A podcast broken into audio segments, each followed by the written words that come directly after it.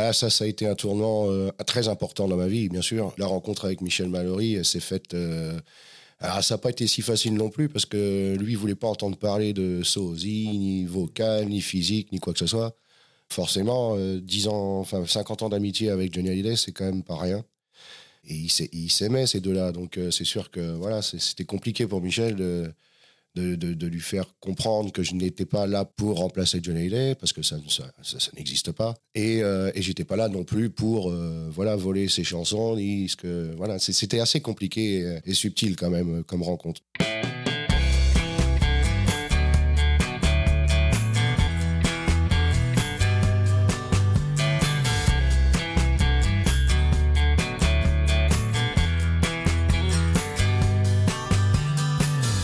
Bonjour à tous, vous écoutez Cadavre Exquis, le podcast qui décompose un parcours inspirant.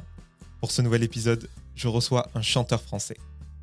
Depuis sa victoire dans la France à un incroyable talent en 2018, il a vendu près de 500 000 albums, a foulé la scène d'une cinquantaine de zéniths et même celle de la mythique Accor Arena de Paris. Il vient de sortir son troisième album Toutes les larmes sèchent un jour. J'ai le plaisir d'accueillir Jean-Baptiste Guégan.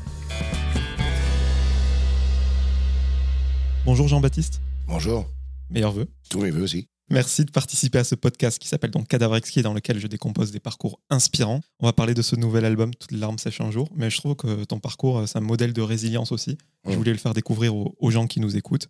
Tout simplement, euh, je voulais savoir où est-ce que tu es né et où est-ce que tu as grandi? Euh, je suis né à Saint-Brieuc en Bretagne et j'ai grandi en Bretagne, oui. Et euh, quand tu vivais encore sous leur toit, tes parents, ils faisaient quoi comme métier? Alors mon père était cuistot, il était cuisinier, ouais. Il travaillait au, il travaillait sur Paris au château de Nemours. Et euh, est-ce que la culture était présente chez toi? Est-ce qu'il y avait beaucoup de disques, de vinyles qui tournaient? Est-ce qu'il y avait la télévision allumée? T'allais au cinéma? Ouais, moi, j'ai toujours eu la, té- la télévision allumée. Moi, je, je- je m'endors avec la télé, je me réveille avec la télé. Voilà. Grand cinéphile, je crois. Très. Ouais, ouais. Ton dernier coup de cœur, là? Le dernier coup de cœur, bah, j'ai pas été le voir encore, mais c'est Avatar. Je pense que je vais adorer ce film. Et est-ce que tu te souviens de ta première euh, claque musicale? Première claque musicale, oui. J'écoutais, euh, j'écoutais Scorpion quand j'étais, quand j'étais gamin, dans la voiture avec mes parents, quand on partait souvent en vacances. On avait des cassettes audio, et puis on mettait euh, toujours, on avait toujours soit ABBA, soit le groupe Scorpion, puisque ma mère était fan d'ABBA. Donc, moi, c'était Scorpion, et j'ai, toujours adoré Scorpion. Puis après, forcément, il y a eu Johnny Hallyday. donc. À Bercy, je crois, sur scène. Oui, bien sûr, j'avais 9 ans, ouais. À Bercy, c'était en 92, ouais. Oui, c'était vraiment la claque. Et en 2022, 30 ans plus tard, c'est à ton tour de faire Bercy. J'imagine que c'est des émotions qui remontent là. Et 30 ans après, euh, oui, chose bizarre, mais 30 ans après, je fais Bercy, oui. Ce qu'on sait un petit peu moins euh, quand on écoute des interviews de toi, c'est à quel moment toi-même tu t'es lancé dans la musique? Tu étais mélomane, mais à quel moment tu es devenu euh, voilà, chanteur? Tu as commencé à. Bah, moi, je, je, je- j'ai, pas vraiment commencé, en fait. Il n'y a pas eu de période vraiment, euh, parce que j'ai toujours euh, plus ou moins chanté, en fait, tout le long de, tout le long de ma vie, hein, de- depuis, euh, depuis. Donc, euh, il n'y a pas eu de commencement vraiment. Je pourrais dire si, éventuellement, le commencement, ça a été à révélation après les karaokés, puisque quand je suis allé dans, je suis allé dans des, dans des karaokés pour, euh, pour m'amuser avec des potes. Et, euh, et après, je me suis pris au sérieux, parce qu'au début, on n'était pas au sérieux, mais après, on a commencé par se prendre au sérieux, vu que ça fonctionnait bien. Donc euh, voilà. Et c'est comme ça que j'ai commencé, petit à petit. Quoi. T'as pas eu ce groupe dans le garage de tes potes où tes parents t'amenaient en voiture avec l'ampli, la guitare? Euh, non, non, non. Généralement, j'étais dans ma chambre, je, je- je chantais tout seul dans ma chambre. Puis de temps en temps, si on allait avec des potes, il y avait un pote qui avait un showroom euh, qui était pas très loin de chez moi. Puis euh, donc, on s'en rejoignait là-bas, on allait faire un peu de guitare. euh, voilà. T'as parlé de karaoké. Je crois qu'il y a eu un déclic aussi dans un karaoké à 16 ans. Est-ce que tu peux nous en parler? Oui, oui, oui, le karaoké, oui, effectivement. Bah, moi, la première fois que je suis, je suis allé dans un karaoké, j'ai pris ma mobilette, je, suis, je suis rentré dans un bar, voilà, c'est ni, plus ni moins un bar, j'allais boire un coup avec des, co- avec des copains. Et en arrivant là, voilà, donc moi, je voulais pas chanter, hein, j'étais pas du tout, j'étais en plus assez introverti, euh, un, peu, un peu timide aussi. euh, donc j'a- j'avais vraiment du mal à prendre un micro et à me lâcher, quoi. Et donc, euh, un de mes potes me fait une blague, il, met, il remplit un papier, puis il met mon nom sur le papier. Voilà, donc c'était la première chanson, c'était Je la croise tous les matins. Moi, je ne voulais pas chanter, et lui, il m'a obligé à la chanter, en fait, quelque part. Donc, quand, quand l'animateur de soirée m'a appelé, j'ai été en panique totale. et donc, voilà, c'est comme ça que ça a commencé. ouais. Et dans le bar, là, j'imagine, euh, silence total. Il y, a eu, euh, il y a eu un silence, oui, parce que ça, ça fait toujours du bruit. hein, tout le monde parle euh, voilà, pendant que quelqu'un chante. Mais là, là ça s'est arrêté de, de- de parler.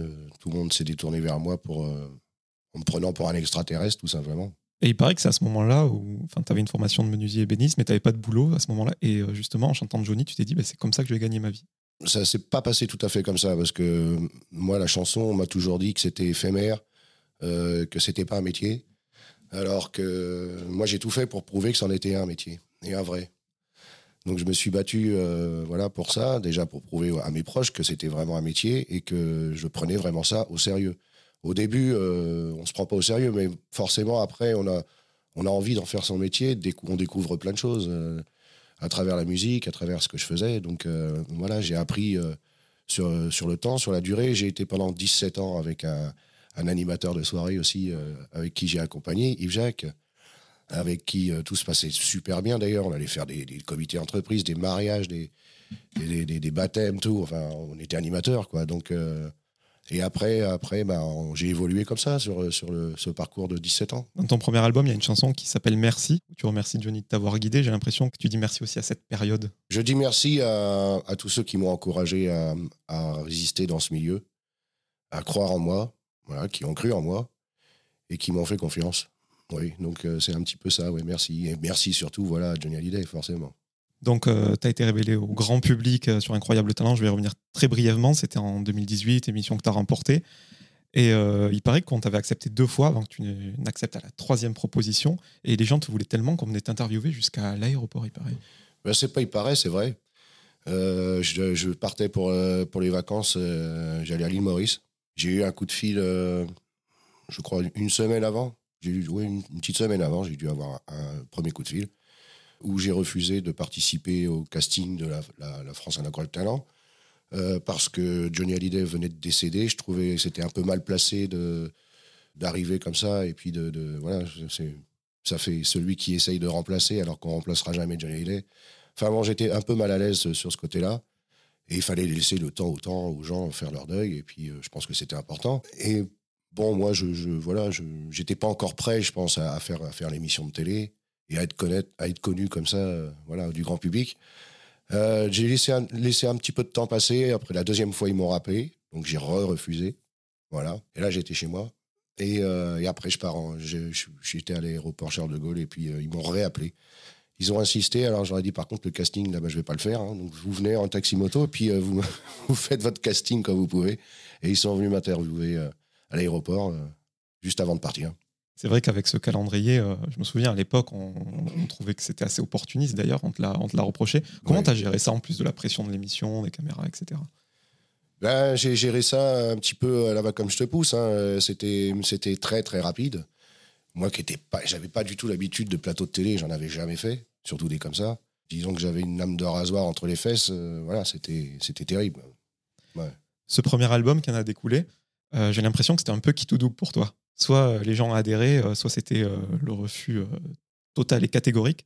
J'ai l'impression que ce qui t'a crédibilisé, c'est vraiment ta rencontre avec Michel Mallory. Ah, ça, ça a été un tournant très important dans ma vie, bien sûr. la rencontre avec Michel Mallory, s'est faite. Alors, ça n'a pas été si facile non plus, parce que lui, il voulait pas entendre parler de sosie, ni vocal, ni physique, ni quoi que ce soit.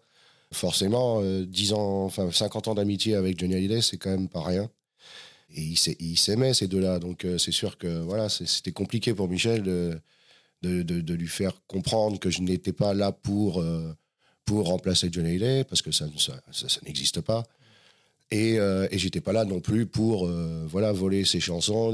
Que, voilà, c'était assez compliqué et, subtil quand même comme rencontre. Mais, mais ça l'a fait parce qu'il a vu en moi que j'étais un artiste à part entière et non pas non pas un usurpateur, non pas voilà, un imitateur. Voilà, il a, il, a, vu en moi un vrai artiste. Il n'avait pas fait le deuil de son ami, tout simplement, peut-être? Et il n'avait pas encore fait le deuil. Moi, je pense que j'ai contribué à faire le deuil euh, pour Michel. Et maintenant, 5-6 euh, ans plus tard, euh, vous êtes vraiment amis tous Et ben, on, est, on est comme lui, il était avec Johnny, c'est-à-dire on est amis, oui, très amis. Je ne connais pas les, coulisses euh, de ce qui s'est passé avant l'apparition de ce premier album, mais j'imagine que tu as eu pas mal de propositions pour faire des albums de reprise, etc. Qu'est-ce qui t'a poussé à ne pas céder à ces sirènes-là et de faire tes propres chansons? En fait, ce qui m'a, ce qui m'a, bah, j'ai compris que quand j'étais déjà rentré dans la cour des grands, euh, il fallait, il fallait varier. C'est-à-dire qu'en fait, euh, Michel, moi, quand, quand, quand, il a commencé à écrire pour moi, il m'a dit, écoute, dans ce milieu, choisis très bien tes chansons et c'est à toi de les choisir faut, faut que tu puisses choisir ce que tu veux chanter parce que c'est important. imaginons que tu fasses un, tube, que tu n'aimes pas la chanson, tu vas la traîner comme un boulet toute ta vie. Et, et c'est vrai, c'est vrai, il y a plein d'artistes à qui c'est arrivé. Donc, euh, donc je fais attention à ça. Donc c'est vrai que j'ai appris énormément de choses à travers Michel, à travers, à travers les gens que j'ai pu rencontrer euh, euh, jusqu'à encore aujourd'hui. Hein. Je rencontre encore des, gens de ce métier. Et, c'est toujours des gens, j'ai la chance d'avoir rencontré des gens bienveillants. Et j'apprends. Et j'apprends encore. Et j'apprendrai toujours. En tout cas, je trouve que c'est la meilleure décision que tu as pu faire parce que c'est vrai que ça aurait pu être facile, entre guillemets, de récupérer les fans de Johnny, interpréter des chansons de Johnny. Mais euh, l'histoire en a décidé autrement. Tu en as décidé autrement. C'est le public aussi qui a décidé autrement parce que ça aurait, ça aurait pu être l'inverse qui aurait pu se passer. Ça veut dire j'aurais pu être lynché du, du, public à l'IDESC. Euh, et en plus de ça, euh, ne pas pouvoir faire mon propre public parce qu'il faut, faut, que les goûts musicaux correspondent aux gens aussi. Et moi, j'essaye de, de, me rapprocher au maximum de mon public. C'est très important, en fait. Je fais, je fais les choses en fonction de mon public, que ce soit sur scène ou que ce soit pour faire des albums tu dois le savoir mieux que moi, dans le monde de la musique, il y a des gens hyper talentueux, mais tout le monde n'est pas exposé. Et quand on est mis en avant, c'est parce que l'artiste a souvent une certaine consistance, un charisme. Est-ce que tu t'es demandé, est-ce que les gens vont s'intéresser à moi en plus de mes chansons? Ben, euh, Quand on commence à être exposé médiatiquement euh, au grand public, euh, c'est vrai qu'il faut faire attention à tout ce qu'on dit, tout ce qu'on fait. Tout... Enfin, on n'est plus pareil qu'avant, je veux dire. Hein. Il y, a des choses qu'on peut dire, qu'on disait avant, qu'on ne peut plus dire aujourd'hui. Donc, il euh, faut faire attention à tout ce qu'on dit. Et c'est vrai que ça, bah, ça c'est pareil, c'est quelque chose que j'ai appris, euh, à travers les rencontres. Mais euh, non, en fait, les gens, les gens, je les ai pas brusqués. En fait, j'ai vraiment attendu que les gens apprécient l'artiste, voilà, apprennent à connaître l'artiste. c'est ça, c'est ça que que j'ai essayé de faire et et ça a matché. voilà, ça ça l'a fait. Et là, je trouve qu'il y a un nouveau cas de figure qui se présente. C'est qu'au début, forcément, c'est un peu accroché à toi par le prisme de Johnny. Mais maintenant, il y a des gens, bah, comme moi, qui n'étaient pas trop fans de Johnny, ou enfin, du moins, la musique ne me touche pas. Mais euh, et des gens euh, préfèrent ce que tu fais, même s'il ne faut pas forcément comparer. Oui, c'est vrai. Il y a des gens qui, viennent me voir euh, après le spectacle. Une fois qu'ils ont vu le spectacle, ils viennent me dire Vous savez, je suis venu vous voir. j'étais un peu sceptique parce que j'étais fan de Johnny Hallyday. Je suis fan, même, parce qu'ils ils continuent toujours à être fans, même comme moi. Et il y en a qui viennent me voir et puis qui me disent Moi, j'aimais pas du tout Johnny Hallyday, mais j'ai découvert à travers toi, euh, les à travers les chansons et à travers, à travers moi, euh, Johnny Hallyday, en fait, quelque part. Et ce premier album, puisque c'est écrit, t'as pas fait les choses à moitié. Tu as enregistré à Nashville, euh, la capitale du Tennessee, donc qui a été chanté par Johnny, entre autres, qui a connu plusieurs figures de la country. Enregistré avec les musiciens du cru. c'est un rêve. C'est un rêve vraiment qui s'est passé moi, j'avais jamais rêvé, à, rêvé de ça auparavant. Hein. Ça s'est fait vraiment euh, parce que euh, Johnny Hallyday et Michel Mallory devaient faire un album ensemble et retourner à Nashville pour enregistrer cet album.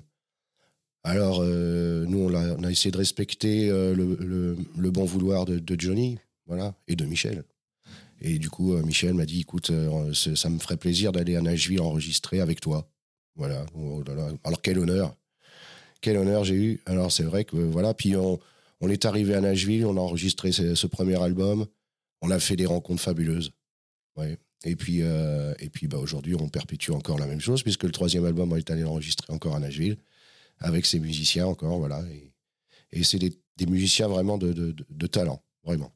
On le sait, euh, ta scène, c'est ta maison, mais j'y reviendrai euh, tout à l'heure. Mais est-ce que la partie studio t'a impressionné? Est-ce que tu as été assez à l'aise assez rapidement, voir des, espaces avec des, pans de murs de machines, etc. Oui, enfin, j'étais déjà rentré dans un studio d'enregistrement euh, auparavant. Hein. Mais j'étais, à l'aise quand même. Si, j'avais un peu peur quand même, j'appréhendais parce que je me suis dit, oh là là, c'est la première fois que. Enfin, c'est sérieux, un studio d'enregistrement, c'est pas, pas la, cour de récréation. Hein. Euh, c'est pas comme la scène, en fait. Hein. La scène, on peut se permettre de, de se planter, de. Enfin, c'est, c'est pas la même chose. Hein. C'est, sur scène, on laisse libre cours à l'improvisation je dirais. Mais euh, un studio d'enregistrement, on peut pas faire ça. C'est carré, c'est voilà, la, droiture oblige. Donc là, euh, oui, c'est très stressant. Mais euh, après, après ça va avec les bonnes rencontres. moi, je, franchement, j'ai pas eu à me plaindre. Non, non, je suis un bon élève, je pense. Tu étais peut-être déjà rentré dans un studio, mais avoir un album à ton nom avec ton visage dans toutes les Fnac et autres magasins de France, ça, j'imagine que ça a dû être quand même ah, ça, particulier. ouais, c'est quelque chose parce que bah, moi, avant, je vendais les CD des reprises de Johnny Hallyday que je chantais. Euh, je les vendais quand je faisais des petites soirées. Mais euh, là, maintenant, quand c'est sûr que je rentre dans un magasin, la Fnac ou ailleurs, et que je vois les stands de Jean-Baptiste Guégan avec les CD, c'est sûr que ça fait, ça fait chaud au cœur. oui. T'as toujours une place de choix en plus. Et euh, le deuxième album restait le même. On s'était rencontrés à cette occasion, du coup. Tu m'avais confié que tu n'avais pas pu aller euh, à Nashville. C'était pendant le Covid. Tout s'est fait à distance. Là aussi, euh, là pour le coup, c'était un baptême du feu. Quoi. Voilà, c'était compliqué et assez, assez étrange quand même comme, comme période. hein. Enfin bon, une période à oublier, je pense. Restait le même, c'est le fait d'avoir atteint des sphères insoupçonnées. Comment tu as réussi à, garder le, cap? Rester le même. Oui, c'est vrai que c'est une chanson qui, euh, qui me correspond, puisque euh, c'est important de rester soi-même. Euh, c'est pas parce qu'on est médiatisé ou qu'on est, est connu du grand public qu'il faut tout de suite. euh, faut, il faut essayer au maximum de garder les pieds sur terre. On a, on qu'une vie. les autres, c'est pas des merdes. Moi, je, je pars du principe que voilà, on est. C'est pas parce qu'on est connu qu'on peut se permettre de tout. Donc, euh, il faut faire attention à ce qu'on dit, à ce qu'on fait et respecter, euh, respecter les gens. Et c'est comme ça qu'on avance. C'est quoi qui nous aide à garder les pieds sur terre? C'est la famille ou le fait d'avoir un peu de, de La famille, surtout la famille, oui, parce que euh, j'ai la chance d'être bien entouré. J'ai un entourage assez, euh, assez sain. Voilà. Ce- dans ce deuxième album, euh, il y avait Tu es toujours là, écrite par Slimane. J'imagine que ça doit te faire bizarre de voir des gens s'intéresser à toi, en plus venus d'univers musicaux un peu différents, donc plus dans l'urbain, plus jeune, euh, on va dire. Mais moi, j'ai l'impression que tu es ce chanteur qui, peu importe qui lui propose des chansons, lui, il veut chanter ce qu'il veut chanter. Donc, que ce soit Slimane, un autre ou pas, il faut que tu sois touché par le texte. Est-ce que c'est comme ça que ça se passe? Moi, c'est comme ça que je fonctionne toujours. Euh, J'essaye au maximum de, de- m'imprégner du, texte. Euh, si au bout de la deux, troisième phrase, ça me parle, je vais continuer. Si, ça me parle pas, j'arrête tout de suite. Il faut que ce soit un coup de cœur, c'est passe, je intéressant. passe à autre chose. Ah, moi, il faut que, je- faut que je marche au coup de cœur, à l'instinct. Si, si ça marche pas, si ça ne fight pas comme ça, c'est c'est pas bon. Et Slimane, il s'est vraiment impliqué, il est venu en studio et tout. Ah, Slimane, oui, bien sûr, bien sûr. Bah, je l'ai vu, euh, il, il est, il est juste euh, passé euh, quel- quel- quelques heures dans le studio avec moi. On n'a pas eu le temps de vraiment de, de partager grand-chose, mais, mais le peu qu'on a partagé, vraiment, c'était extraordinaire. Oui. On n'en a pas parlé, mais le premier album, plutôt blues, le deuxième, plutôt rock. Tu sais exactement où tu veux aller musicalement quand, quand tu es en studio? Ou c'est le fruit des expérimentations? Le premier, le premier c'est plutôt euh, country. euh, moderne, je dirais, un country moderne. Le premier, parce que, parce que voilà, le premier album, c'est parce que Johnny Hallyday devait faire un album de country avec Michel. Sinon, sinon autrement, j'aurais fait, j'aurais fait, je ne sais pas, un autre album. Ouais. peut-être. Mais je reste toujours dans le, dans le, dans le blues et le rock and roll. Voilà. Mais je suis quand même un chanteur de variété, il faut le dire. J'ai pas honte à le dire. Oui, quand même, le rock, c'est tellement rare en ce moment. euh, c'est Bah, bien de le mentionner. Je sais pas, la dernière fois, je pense que c'est c'est un, c'est un ami à moi qui m'a dit ça. Il m'a dit euh, si on réfléchit bien, rocker français, bah, il y en a qu'un, c'est toi maintenant? Ah, bah, j'ai dit ah bon, pourquoi? Il me dit parce qu'il n'y en a plus de rocker français. bon, bah voilà. Même des groupes qui pouvaient l'être à l'époque, genre des Louis Oui, Attack. oui, euh, bien sûr, mais bon, il n'y a plus. Enfin, si, encore, il y a Louis Attack, je crois. Après, la musique, c'est cyclique. Le rock va peut-être revenir. Mais j'espère, j'espère, il en faut. Ça nous manque le rock. Il en faut. Et ce troisième album, alors? Musicalement, euh, est-ce que tu savais exactement ce que tu voulais? Comment ça s'est passé? Bah là, je m'y suis, euh, je m'y suis impliqué beaucoup plus parce que le troisième album, je dirais, c'est l'album de l'émancipation. Je parle vraiment de moi dedans. Voilà, il y a du vécu, il euh, c'est la vérité vraie, tout simplement. Et euh, c'est des, des chansons qui peuvent correspondre un petit peu à, à tout le monde. Tout le monde a vécu au moins ce que je chante dans cet album. Toutes les larmes sèchent un jour, euh, encore une fois, un titre assez explicite. Non seulement on sent le vécu, mais on sent des choses qui ont remué, si je puis me permettre. Oui, parce que euh, c'est des choses de la vie. euh, c'est toujours très très compliqué de raconter son histoire, euh, que ce soit en parlant ou que ce soit en chantant. Ouais, c'est des choses de la vie que quand on vit ce genre de choses, on ne l'oublie pas forcément. Donc c'est pour ça que je dis toutes les larmes sèchent un jour, parce que c'est vrai. Voilà, mais on n'oublie pas ce qui nous est arrivé. Donc c'est vrai que c'est compliqué de- de se dévoiler comme ça aux autres. Alors moi je préfère, euh, au lieu plutôt que d'en parler, je préfère le chanter. C'est plus facile pour moi. Et tu renouvelles encore ta confiance à, à Michel Mallory, parce qu'au début, on peut le dire, il t'a fait confiance, mais maintenant, c'est une confiance euh, mutuelle. J'ai toujours eu confiance en Michel. Et euh, vice-versa, je pense. Et euh, maintenant, au début, voilà, c'était une collaboration professionnelle. Je pense que vous êtes très vite devenus amis. Vous confiez sur des sujets privés, voire intimes. Et quand tu te proposes une chanson Ouais. comme La Dame aux yeux verts, Mais ce qui est bizarre maintenant, euh, j'ai plus besoin de demander à Michel de travailler pour moi parce que je, je lui demande plus rien, il le fait tout seul. Et moi, il m'appelle, il me dit Ça y est, euh, je suis retourné, euh, je, je travaille encore. là. Mais euh, je lui dis Michel, euh, lève le pied. et je citais La Dame aux yeux verts quand il arrive avec une chanson et qui te dit euh, Tiens, comment tu Euh, réagis? C'était une sacrée surprise, ça aussi. Bon, bah là, j'ai pas, là, j'ai, j'ai, braillé, là. hein.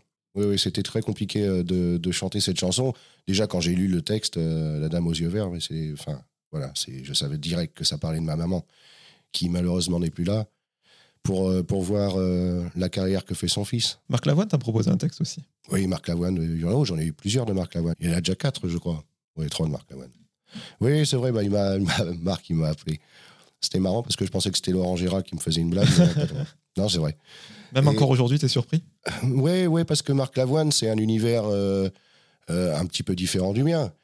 Euh, mais, mais il a compris dans quel univers j'étais et il a, il a su trouver les mots et pour me convaincre déjà de chanter, chanter ses, ses chansons. On parlait de dans les gens qui t'ont proposé des chansons. Michel Maloury, il faut quand même être dans le milieu de la musique pour le connaître. Slimane, c'est entre guillemets un jeune artiste encore, mais Marc Lavoine, c'est quelqu'un que tu as vu à la télé toute ta vie.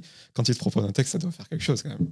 Ouais, bah oui, c'est, c'est, ça fait toujours euh, chaud au cœur de, de recevoir des, des musiques et des textes de, de, de grands, de grands monsieur de ce monde, oui. Il y a une chanson dans cet album, dans le dernier, qui s'appelle Saint-Barthélemy. Euh, je crois que c'était une chanson, euh, donc c'est une chanson qui rend hommage à Johnny, et euh, elle devait être destinée au deuxième album, mais tu as préféré la mettre sur le troisième? Oui, parce que musicalement, elle se prêtait pas du tout euh, au deuxième album. Elle n'était pas faite pour, euh, pour rentrer dans, dans cet album-là. Je ne sais pas pourquoi, mais je pense que si, ça doit être certainement musicalement. Puis c'est un choix, un choix euh, voilà, qu'on a fait tous ensemble, parce que je ne suis pas tout seul. La maison de disques est là aussi pour, pour donner son avis. Puis on a préféré la garder. Je pense que c'est une, chanson qui demandait un peu plus de, de- maturité. Et on a réussi à la, à la, à la caser quelque part, c'est-à-dire dans le troisième album. C'est pas pour te passer la pommade, mais c'est vrai qu'une chanson sur Johnny, ça, ça fait, ça fait parler. Tu aurais pu capitaliser dessus, mais non, artistiquement, vous trouviez que c'était mieux pour le troisième, et je trouvais que c'était quand même bon de, de le souligner, que vous Ouais. vouliez une homogénéité. euh, tout est important pour toi, la fabrication d'un disque. Oui, parce, que, parce que dans, dans, dans ce troisième album, il n'y a aucune chanson qui fait référence à Johnny Hallyday. Aucune. Mais sur scène, c'est une autre histoire. Mais sur, ah bah, sur scène, c'est une autre histoire. Mais, euh, mais dans le troisième album, voilà, on, a, on a voulu quand même euh, voilà, faire un, je dirais, un clin d'œil. C'est pour ça que j'ai accepté de mettre Saint-Barthélemy sur, euh, sur cet album. Il y a une chanson qui s'appelle Comme avant. Juste à l'écoute dans mon salon, j'ai senti que, que tu avais mis les poils pendant l'enregistrement celle-là. Oui, oui, oui, parce que c'est toujours pareil. C'est des, des, des chansons qui sont très fortes. Euh, rien que les paroles, c'est très dur. Euh, C'est l'abandon. hein. C'est une femme qui s'en va. C'est triste. Euh, moi, moi j'ai jamais aimé être seul.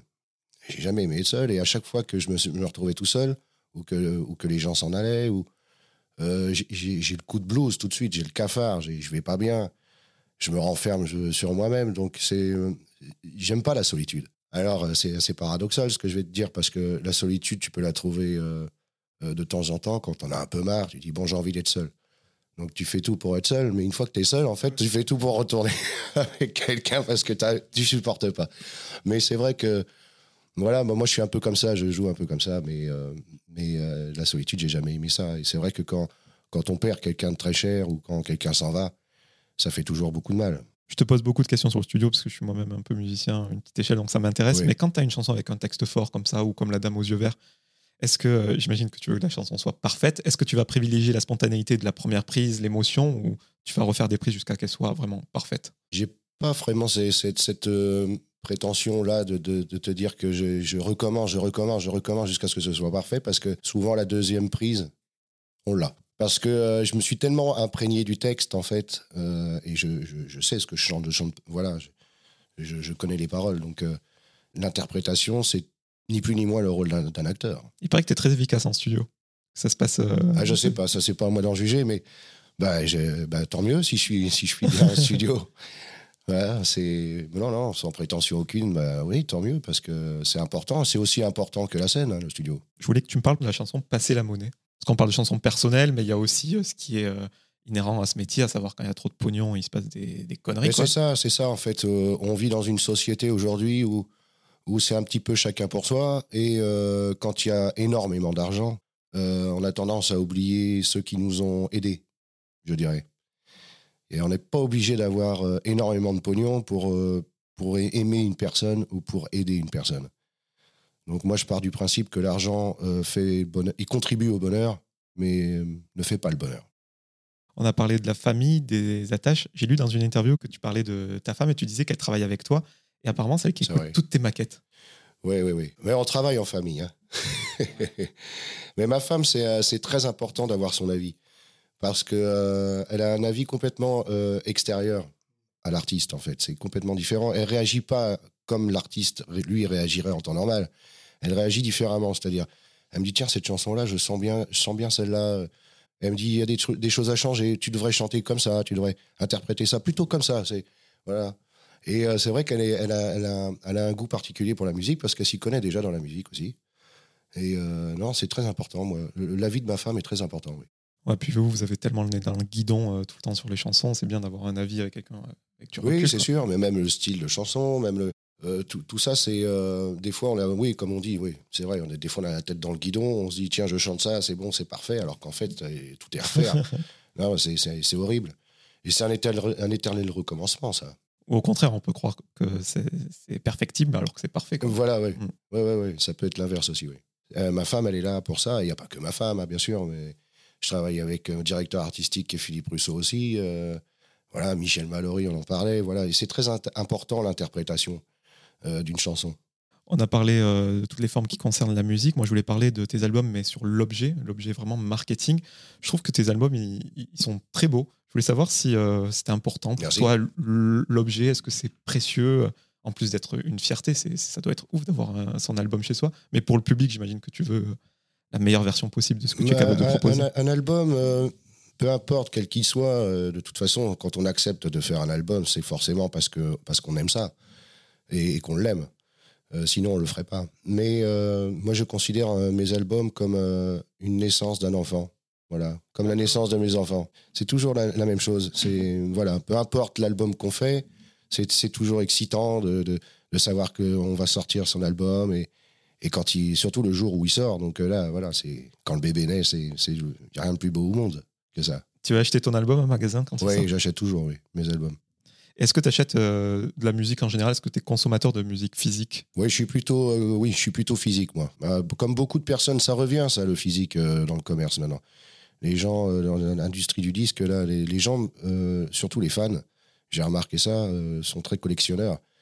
Donc, euh, moi, qui suis aussi collectionneur, euh, j'aime bien avoir du physique. Oui. Tu collectionnes quoi? C'est pas indiscret oh, J'ai à peu près tout de Johnny Hallyday. Hein. Après, j'ai du Johnny Cash à la maison, les vinyles, euh, j'en ai plein. Hein. Toi qui aimes le rock, Jeff Beck est, mort aujourd'hui. Oui, j'ai ça. Mm. T'écoutais les Yardbirds Enfin, ce Alors, j'écoutais, oui, mais il y a longtemps que j'écoutais, mais, mais non, j'écoute plus parce que voilà, forcément, je fais autre chose. Vu que tu parlais de Johnny, il y a ta nouvelle tournée qui commence la semaine prochaine, je crois et qui s'appelle Johnny, vous et moi, alors que l'album, tu l'as, oui. alors que l'album, tu l'as dit, il n'y a pas de chanson sur Johnny Hallyday. Non, mais c'était pas pour, euh, c'était pas une question par rapport à l'album ni quoi que ce soit. C'est, euh, c'était une façon de, de, passer un message au public et de dire que ne vous inquiétez pas, je n'ai pas oublié Johnny Hallyday, je vais pas faire que mes propres chansons. Voilà, sinon ce serait voilà, ce serait naze de faire ça, je pense. Euh, non, moi j'ai un public très large. Euh, j'ai le public à l'IDESC et j'ai aussi le public euh, Jean-Baptiste Guégan qui vient me voir. Donc les deux mélangés ensemble, il faut pouvoir les contenter, ces gens-là.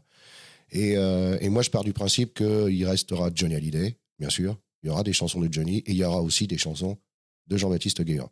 Et les deux mélangés, bah voilà, ça donnera le spectacle qui va commencer la semaine prochaine. j'ai une petite question pour toi. Tu as deux publics qui se mélangent, mais tu fais de plus petites salles.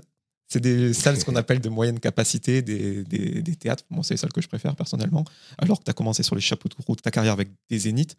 J'imagine que c'est un choix complètement volontaire. Pourquoi ce genre de salle? Bah, Pourquoi ce genre de salle? Parce que déjà, c'est une façon de, se rapprocher un petit peu plus du, du, public, euh, être un peu plus proche d'eux. Euh, et puis, euh, les, bah, les, salles, parce que déjà, j'en ai, ai pas fait. Il faut savoir que la différence qu'il y a entre faire l'Olympia et faire les Zéniths, euh, moi, je préfère faire l'Olympia quand même. C'est beaucoup plus chaleureux, c'est énorme de faire l'Olympia. Surtout que je fais deux fois, mais les Zéniths, c'est l'usine.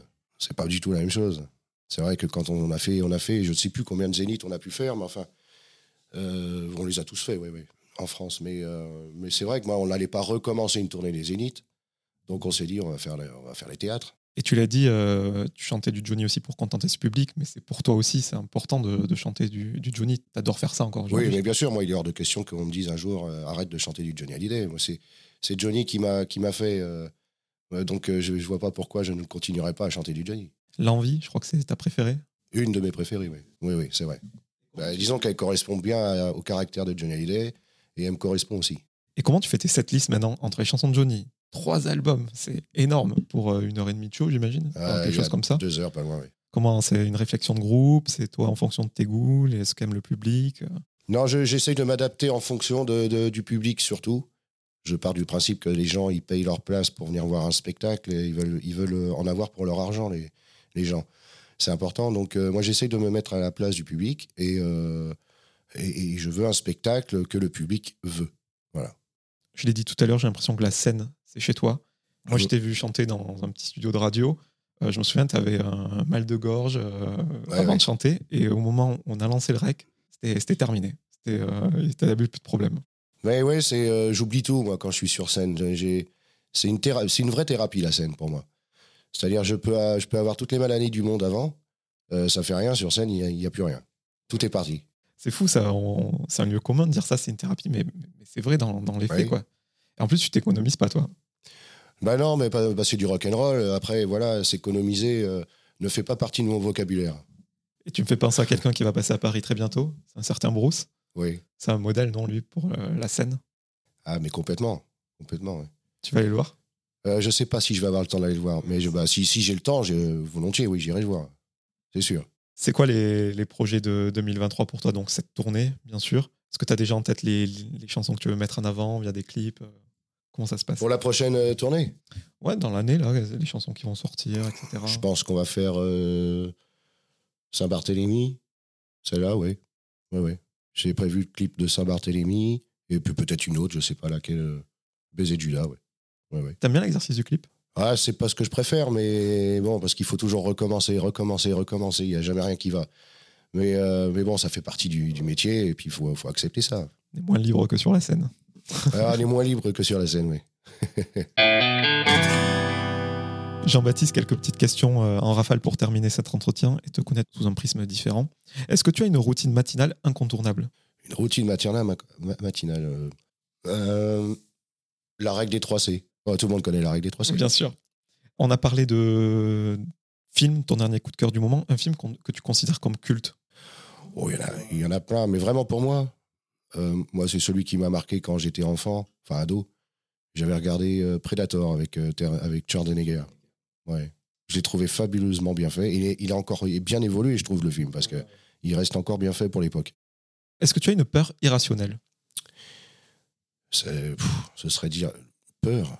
C'est un grand mot, peur, parce que c'est très rare quand j'ai peur de quelque chose. C'est vraiment. euh, Ah oui, oui. Je, je, vais même, je vais même dire que hein, peut-être une connerie, mais j'ai peur de rien. Euh, Un petit coup de cœur musical, quelque chose que tu écoutes en boucle en ce moment Les miennes.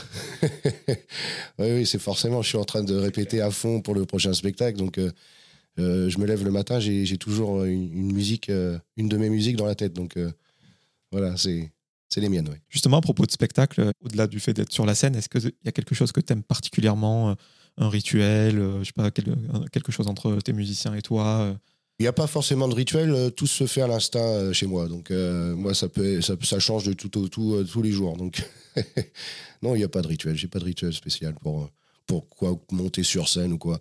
Ou qu'est-ce que- Si, ce que je fais avant de monter sur scène, c'est que je, vais voir tout le monde. Et je veux que tout le monde soit bien. Et euh, si tout le monde est bien, bah, moi, je suis bien. Les trois dernières questions, Jean-Baptiste. Est-ce qu'il y a quelqu'un que tu me recommanderais pour inviter euh, dans mon émission et faire le même exercice qu'on a fait ensemble tous les deux? Quelqu'un qui, pour toi, euh, aurait des choses intéressantes à dire. et- Tu me laisses le temps de réfléchir Bien sûr. Michel Mallory.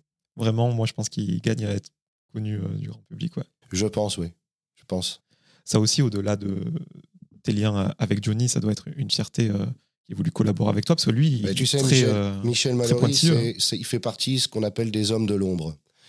Euh, c'est, c'est- Alors que tout vient d'eux, hein, faut pas l'oublier. Bon, alors c'est sûr, s'ils ont un interprète euh, efficace, euh, comme, comme beaucoup d'interprètes sont, euh, c'est-à-dire sérieux, eh ben, euh, ça donne ce que ça donne, ça donne des albums sérieux. Et la scène aussi, sérieux. Voilà. Mais c'est grâce à ces gens-là qu'on arrive à faire ça. c'est bien que tu, que tu le mettes en avant. Euh, question peut-être la plus philosophique. À qui aimerais-tu dire pardon? Est-ce qu'il y a quelqu'un dans ta carrière à qui tu aimerais dire pardon? Pardon? Non, oh là là, non. Non, pardon. Non, j'ai personne à dire pardon, non. Non, non. Et pour terminer cet entretien, fort de ton parcours qu'on a déroulé euh, forcément rapidement, Est-ce que à l'instant T, au moment où on se parle, tu as atteint euh, une sorte de quiétude, de plénitude Est-ce que tu es heureux professionnellement euh? Je suis plutôt plus heureux, je suis bonheureux, je suis euh, tout ce que tu veux, je suis euh, comblé. Ben, Merci beaucoup Jean-Baptiste. Merci.